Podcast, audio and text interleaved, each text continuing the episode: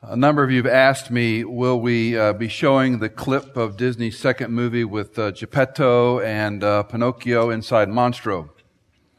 Bill or Lloyd might, I won't. Uh, there you have it. Um, we're looking at uh, the book of Jonah, and before we look at part of the psalm prayer in Jonah chapter 2, I want to give you a few observations about the great fish and Jonah. We began the study acknowledging that so much attention has been put on the great fish that we've missed the great God of the story.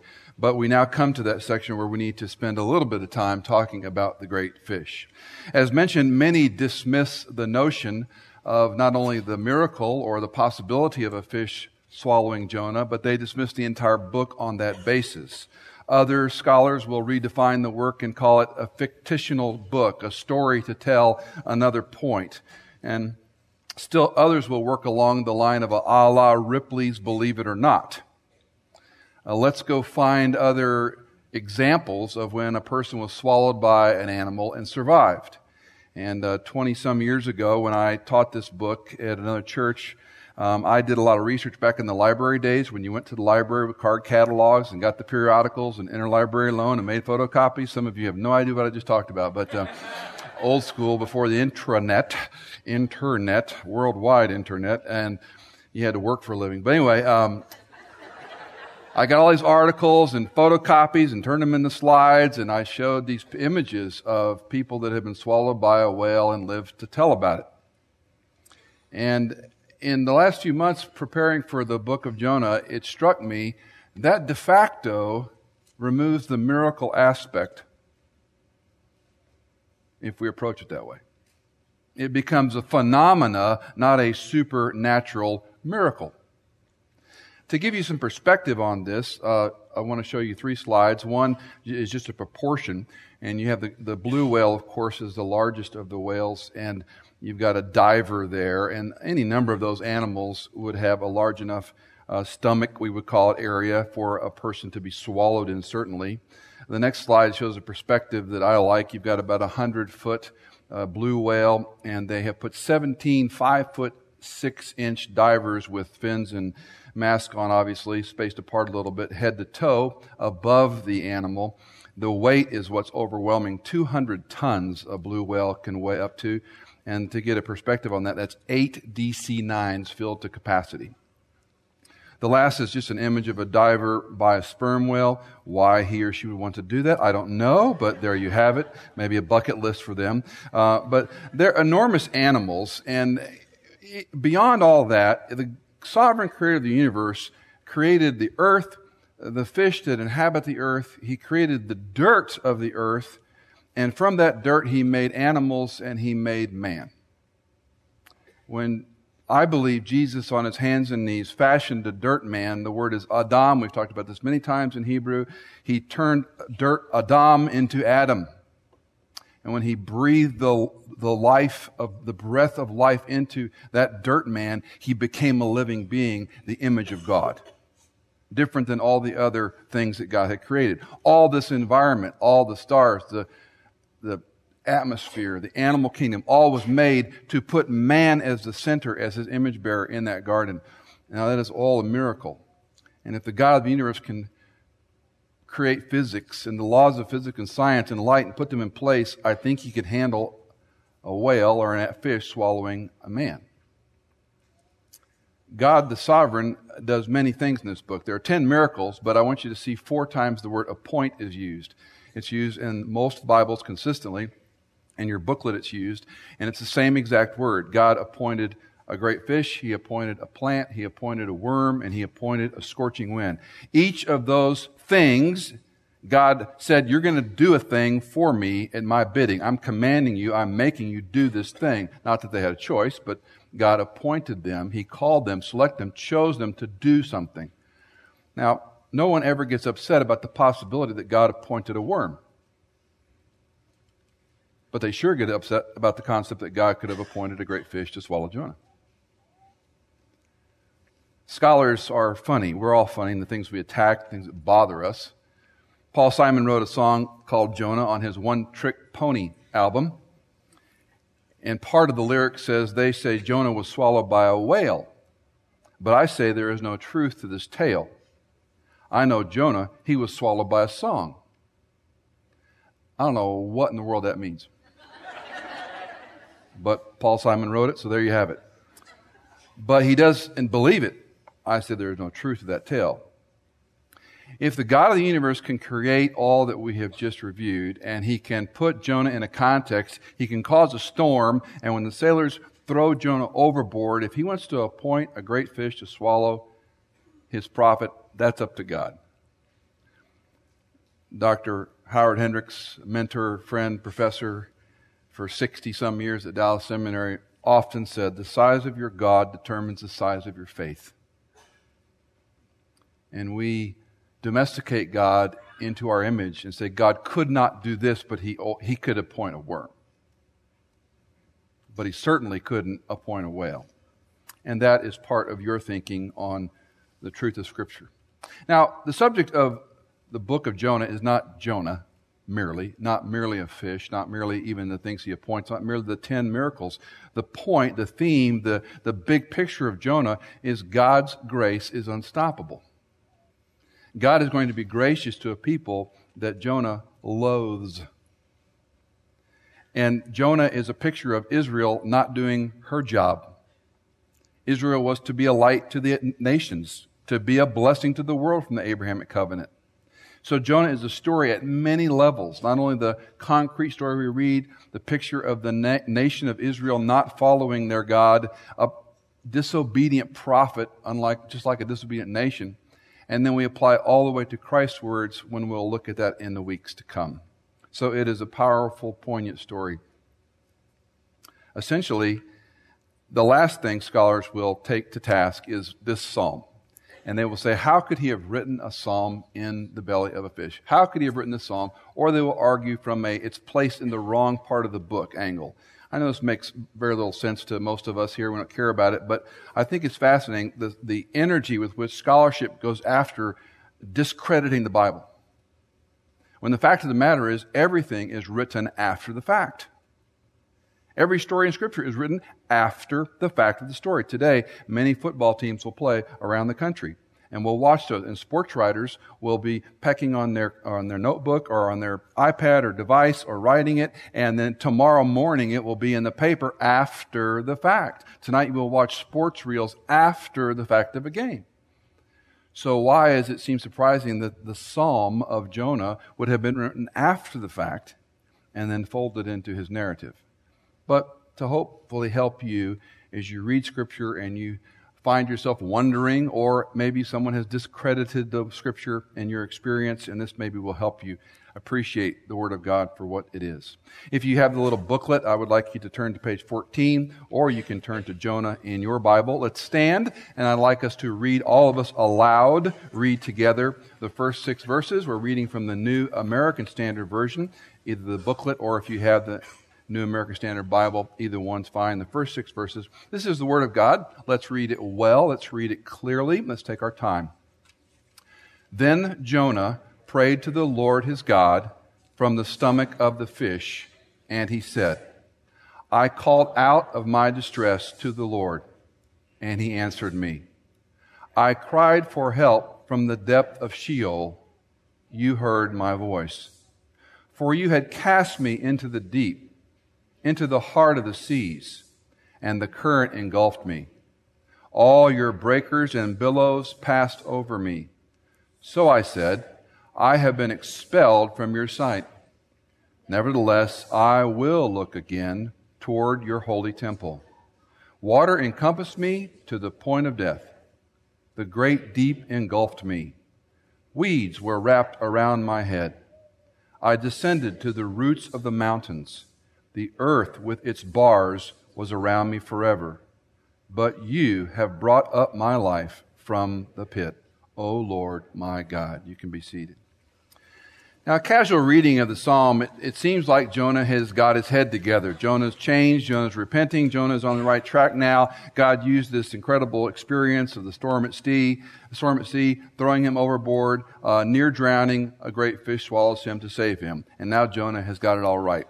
Um, but a closer examination of the psalm and the book will show Jonah hasn't changed at all. Jonah is unrepentant. but he writes this interesting psalm that we want to take a little bit of a look at. Now, twice in the book, the word prayer occurs. It's the most common word in the Old Testament for prayer. It's found here in chapter 2, verse 1, where Jonah prayed. I often say when things get bad enough, that's when we pray. Uh, the correlation of looking at your life and problems and challenges in our life that make us pray is a really annoying and uncomfortable uh, thing to think through, but be that as it may. Uh, Jonah is in trouble and he prays. The only other time the word occurs is in chapter 4, verse 2 again.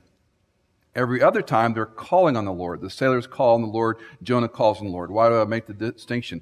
Because when you're in trouble, you're calling, help, help me, God. I'm in trouble. Would you please intercede on my behalf? That's, that's not a prayer, if you will. It is, but a prayer is a little more involved.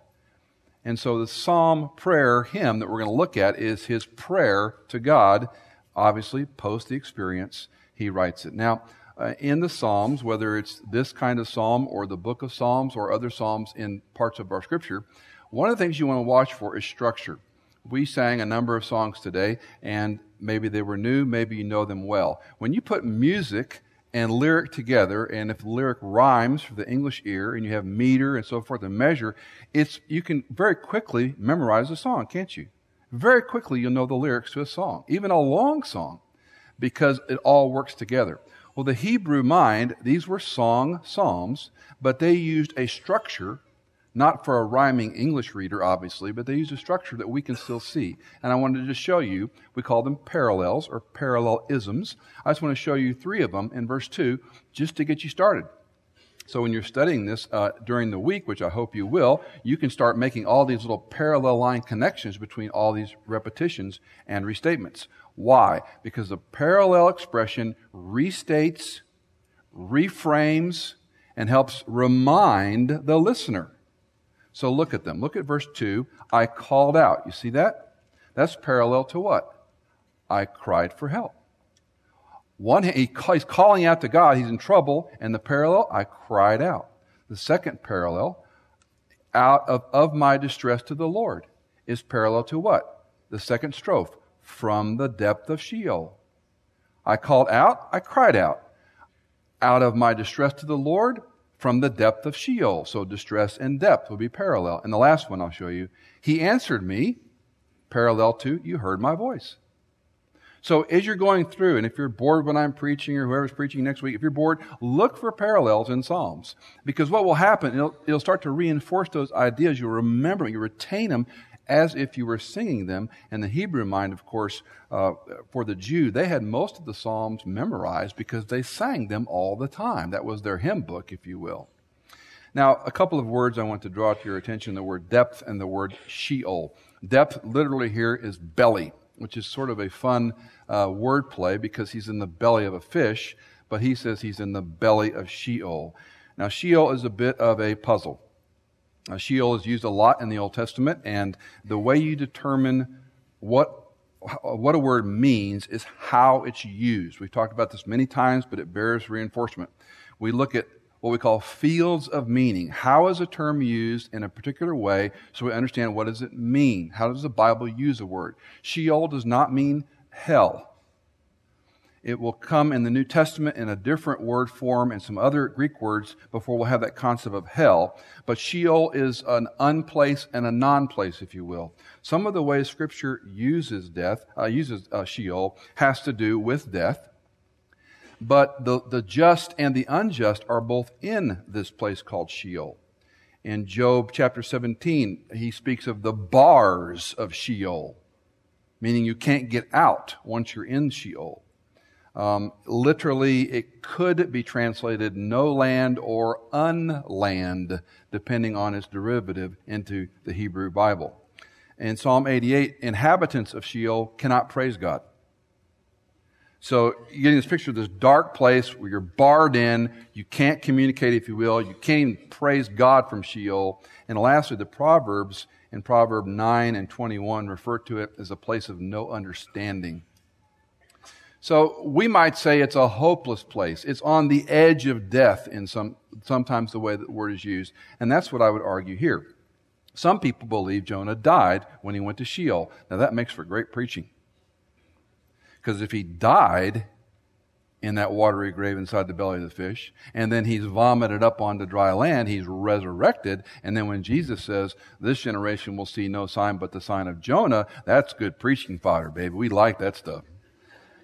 But there's nothing in the text that says Jonah died. In fact, I would argue, why does he appoint a great fish to swallow him if he's dead? Let him drown. You don't need the miracle of the great fish.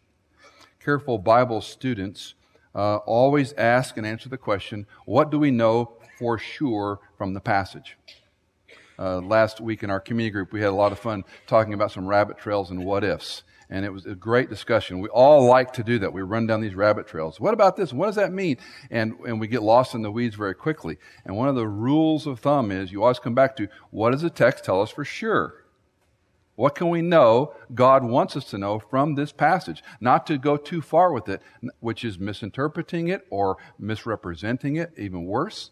So we're always driven back to a simple Bible study principle. What does the text say? What does it mean? What did it mean in context? How are those u- words used elsewhere? And that's what a good student of the Bible does when you're reading and doing your devotions. You're asking those questions to stay on track. Well, in verse 3, Jonah does recognize God's hand uh, in, this, in these actions, which is very interesting because the sailors were the ones who pitched him overboard, but he says it was God who did it. Look at verse 3. For you had cast me into the deep, into the heart of the seas, and the current engulfed me, and your breakers and billows passed over me. So he attributes, even though the sailors were the the physical hands, he attributes that to God's discipline on him, which is correct. Verses 3 and following depict a watery grave, and if you study it at some length, it is kind of a hopeless, dark, creepy uh, set of explanations where he is, how he feels, what's happening to him. In verse 4, we have the word expelled in the New American Standard. It's a very strong word. It has the idea of banishment or being driven away. Implication, you cannot come back in, in the old Western movies when they banish someone to the wilderness, they banish somebody to the desert. You couldn't come back. And that's the same image, which fits with Sheol. He's banished from God's sight, and unless God brings him back, there's no way back for him. He's hopeless and helpless, as are we all in our sin, apart from God's work. So Jonah prays out of distress, but he does not pray for forgiveness. He does not repent. He does not say he did anything wrong.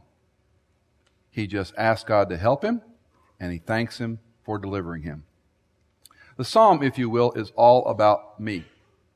Now, if you're, again, a person who takes notes in your Bible or you can use the booklet, I want you to do a little exercise. I want you to circle all the first person pronouns that you can see in verses 1 to 6. I'll read them out loud so you can see them. I called out of my distress. He answered me I cried for help. You heard my voice. You had cast me into the deep. The current engulfed me. The billows passed over me. I said, I, I will.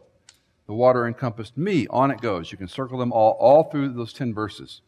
Now, from a structural standpoint, we might say, well, there's nothing wrong about that, but the overemphasis of what's happening to him is very telling about where Jonah still is. It's all about me. It's all about Jonah and what God did for Jonah. The exception would be verse 6, where he says, But you have brought up my life from the pit and also where his anticipation of going to the holy temple to worship.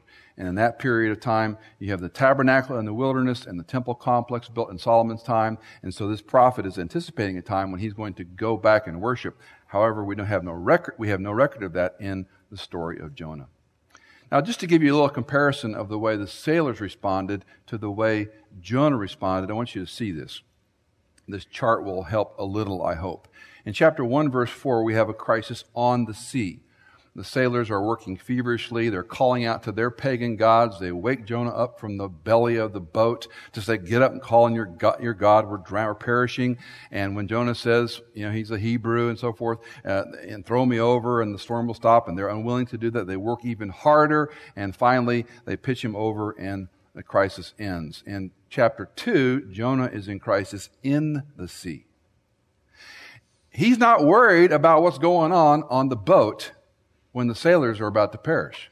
But he is very self focused when he's drowning, when he's in the water.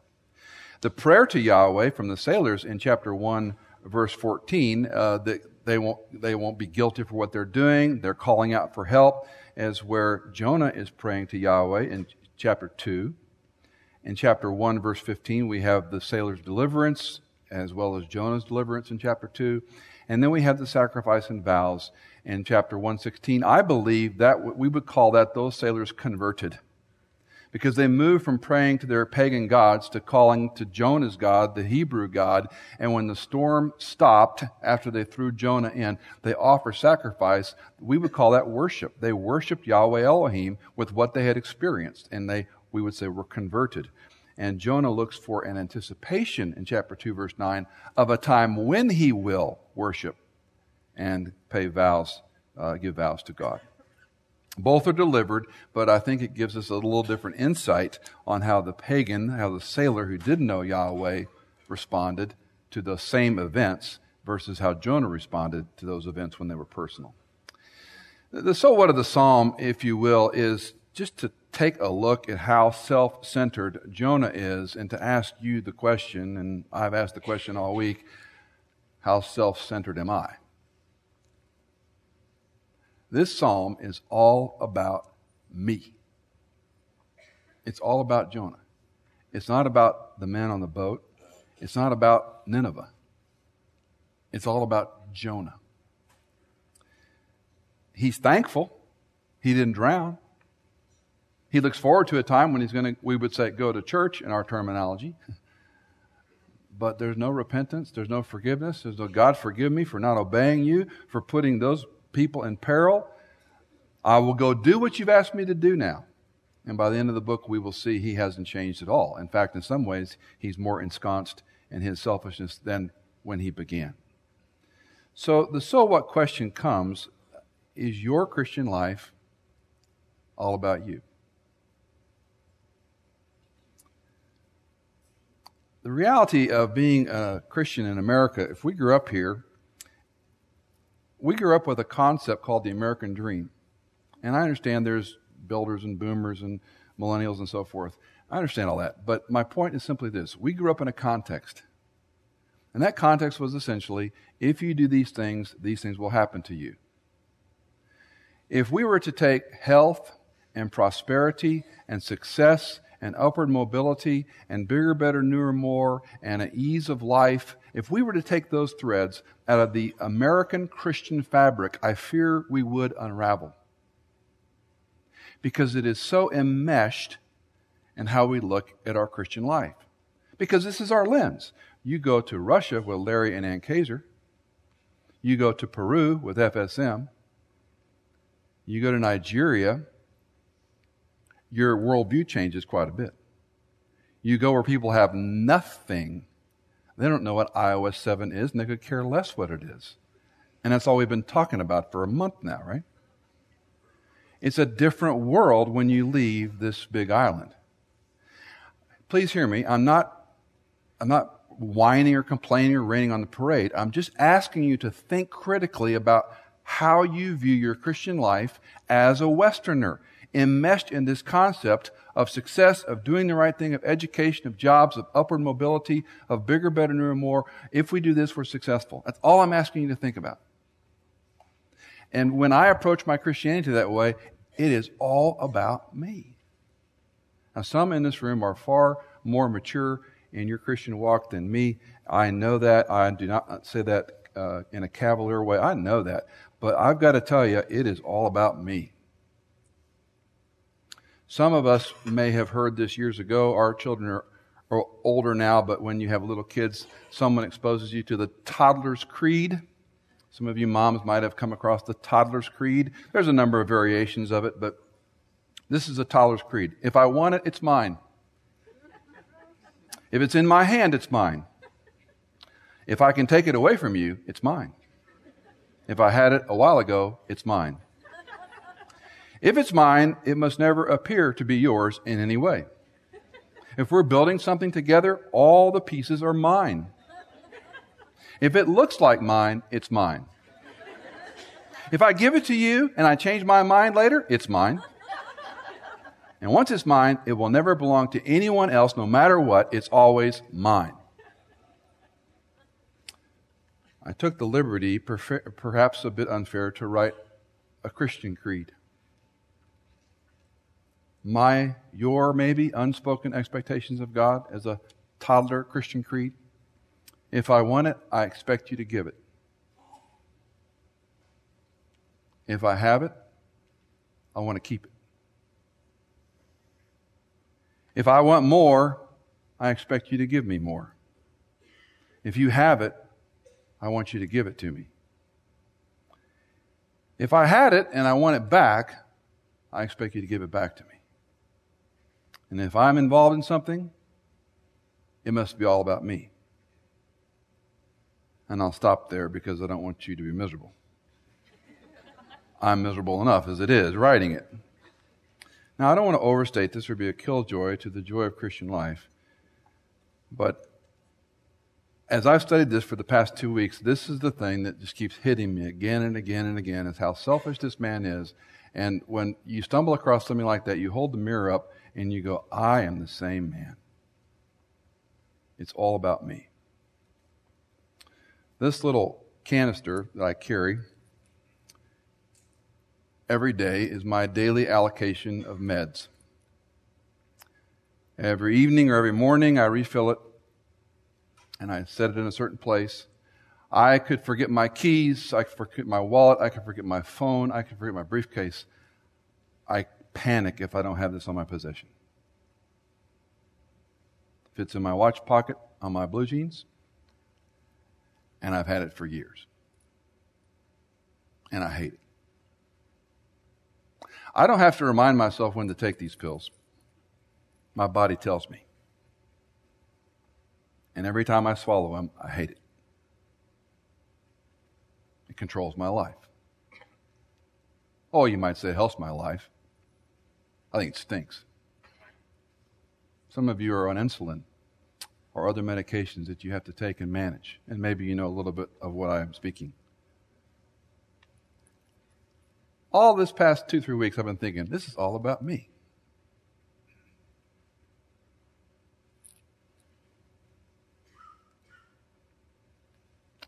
I can't tell you where you are, and my goal is not to make you feel guilty. I think it's ironic and delicious and wonderful. We didn't even plan it, and they sang, I surrender all. Had a professor in seminary. We would sing uh, the hymn, uh, Take my silver and my gold, not a mite would I withhold. And he leaned over and said, Easily, I just lied again.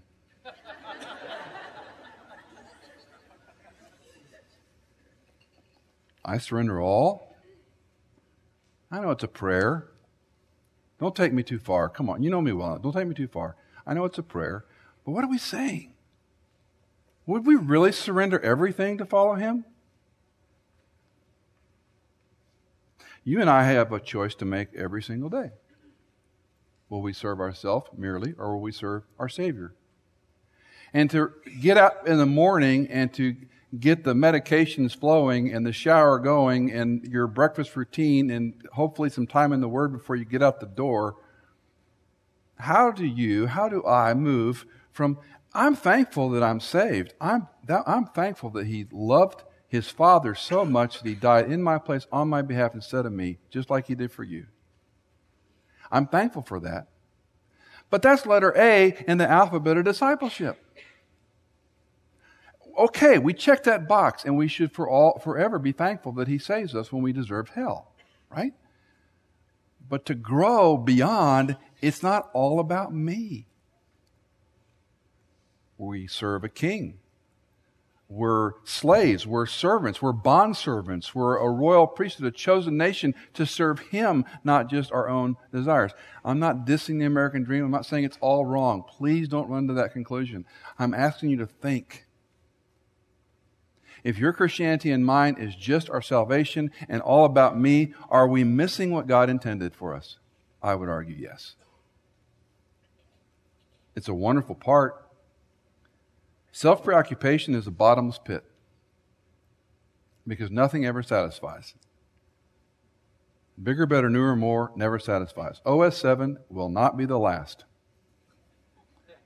If they continue, they'll be iPhone 27s. Who knows? Technology will always be hanging out there. Bigger, better, newer, more will always be an allure. Upward mobility will always be part of America's DNA, unless, of course, the country fails. And then it'll be interesting to see what we believe. Because most of the world lives not like us. Or from hand to mouth. And they love Christ, those who know Christ in those countries. They love Christ in some ways put us to shame because they have no props. They have no medications to swallow to turn down the noise, to control the blood sugar, to ease the pain, to ease the arthritis. They just live with it. We're blessed. I think we're very blessed. I'm thankful. I'm grateful. We should be humble. But is that all there is?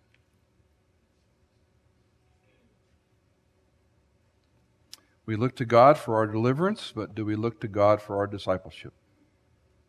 To see others as more important than yourself is where I think it begins.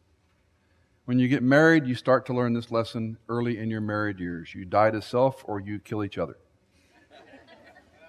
and then you have children, and then you either die to self or you kill your children and each other.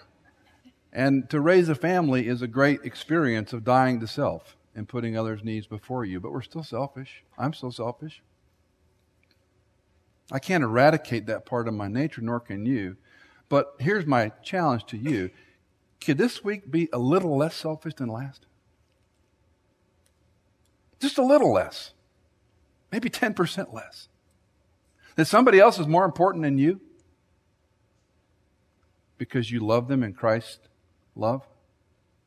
You and I are to be ambassadors. We're to share Christ with those around us. When was the last time we shared Christ? Now, here's the problem that drives me crazy and makes me appreciative of this little container.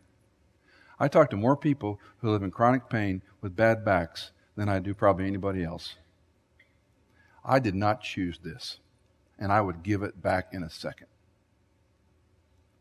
But the people that God has put in my path because of this, I would never have known. From the doctor's offices to the patients I meet to neighbors I see who have the same issues I have. This morning, three people telling me about someone who just had major back surgery. I probably spend 10 hours a month conservatively talking to, emailing with people who are facing back surgeries or who have had bad sur- surgeries go badly. I talk about pain management, about chronic pain, about how do you keep going. I, do, I don't like this. I think it stinks. But you know what it does? It makes me get out of myself. Every time. Because when I hear someone facing back surgery, I say, Can I call them and tell them wait until we talk? Just let me tell them wait just a little bit. Because I've learned a lot in 12 years. I'm the kind of doctor that can't help you, but I know some things. What's yours? And that all about me thing, maybe in God's great kindness, can be turned just enough to say, How will you use me to share Christ with people that don't know Him? This isn't about guilt. Don't feel bad. Don't feel ashamed. We're all in the same mud puddle. We're selfish human beings. Check. Next, next question. What are we going to do about it? And by God's power, by God's word, by God's grace, by God's people, I believe we can change. And you can be a little less selfish. I can be a little less self preoccupied. I can see others as more important than myself. Sounds like Philippians chapter 2, if I remember correctly. To see others as more important. And the worldview becomes not all about me and, oh, thank you that you delivered me and I didn't drown, you saved me and you appointed a great fish and now I'm going to serve you the rest of my life. No, he's going to be a bitter, ugly old man at the end of the book. Just like a lot of us if we don't get help. Father, thank you that you love us. Thank you that your word is true. I pray not to make us feel worse than we already do but to encourage us with the hope that you can use us. Life isn't just about me, it's about a big world out there. It's your harvest, it's your field. We're just the workers you have sent to your field. Give us eyes to see beyond ourselves. And as we delight in seeing you use us, we'll find a joy we never knew existed, far beyond just being petty, selfish people. We love you, Lord Jesus, as always. We want to love you well. In your name we ask and pray. Amen. Have a phenomenal week.